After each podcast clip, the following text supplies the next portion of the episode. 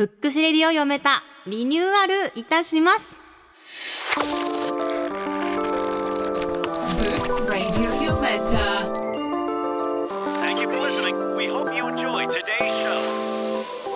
Books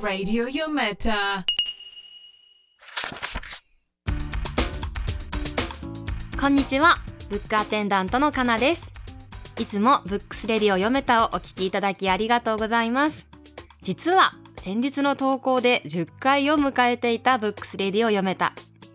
これまでは私の興味の赴くままに本のご紹介をしてまいりましたが今回思い切って大幅リニューアルを決断いたしました。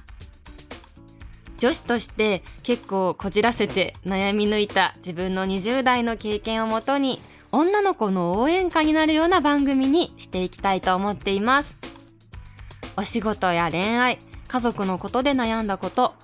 その時読んで励まされた本のこと。等身大でお話できそうで私自身とっても楽しみです。はい。ということで改めて自己紹介です。ブックアテンダントのかなです。1988年の12月というギリギリ昭和生まれなんです。福岡県の田舎の飯塚市というところの出身で大学進学とともに福岡市に進出してまいりまして卒業後は実はアパレル本屋さん営業などの職種を経験しています。この職歴を見てわかるように結構いろいろなことにチャレンジをして失敗もしています。今日はそんな自分が25歳の時に読めたらどんなに励まされただろうという一冊を紹介します。これから25歳になるシスターも今25歳のシスターも昔25歳だったっていうシスターも楽しんでいただけると嬉しいです。Books Radio Yometa.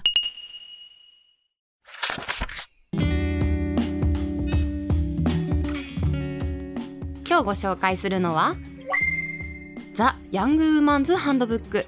女の子。どう生きる？山内まりこ著公文社です。本の帯には雑誌や SNS の素敵なあの子にキリキリしちゃうあなたへというふうに書かれています。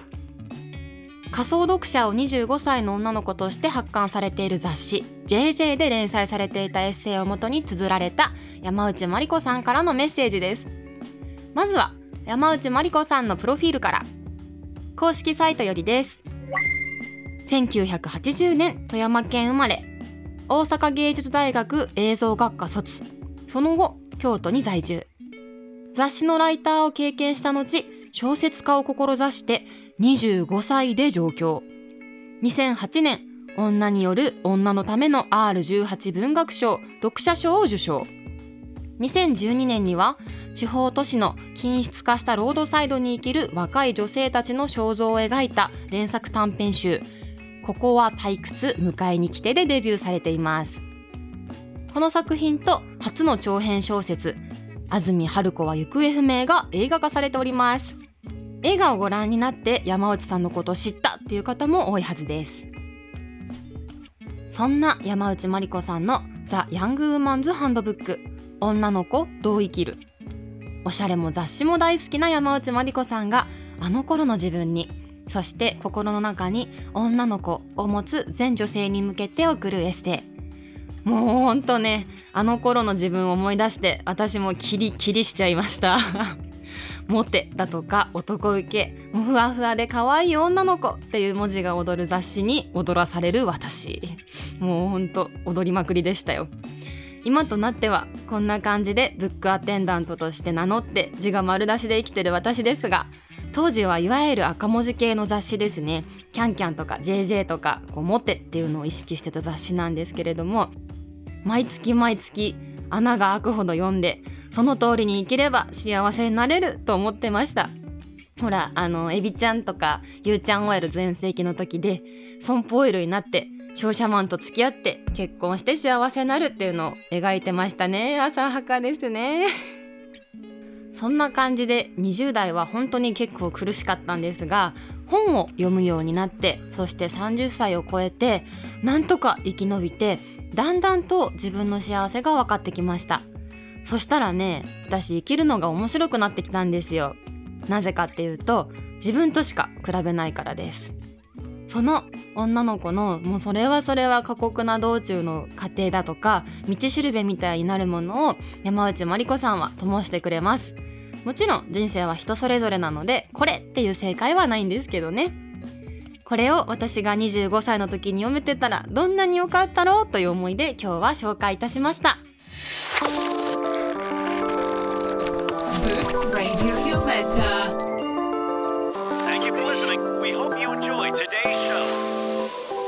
Books Radio Yometa.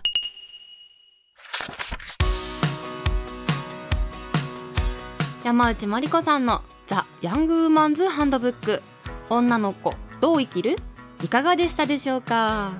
私がねこれが面白いと思うのはザ赤文字系の雑誌 JJ さんでこうモテっていうのを重視してる雑誌ですね。そこでマリコさんのマリコ節が聞けるっていうのがすごく面白いなと思いました。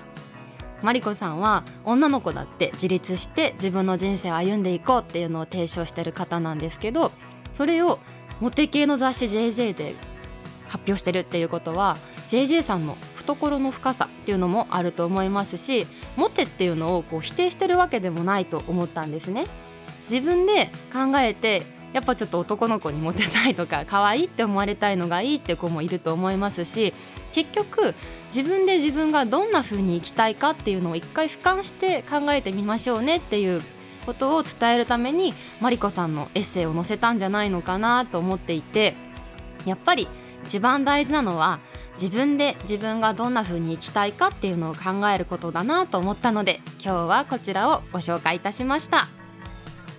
さて私ブックアテンダントのカナなんですがインスタグラムでも本の紹介をしています。よメタ yome.ta で探してみてくださいフォローやいいねもしていただけると嬉しいです。番組の感想やメッセージもぜひ送ってくださいね。そして小さな曲がり書店もしています。福岡県福岡市中央区谷1丁目にありますフスクコーヒーさんの一角をお借りして本を並べています。コーヒーの香りの中お気に入りの一冊に出会ってもらえたら幸いです。それではブックスレディを読めた。次回もお楽しみに。ご紹介する一冊があなたの暮らしの1ページになりますように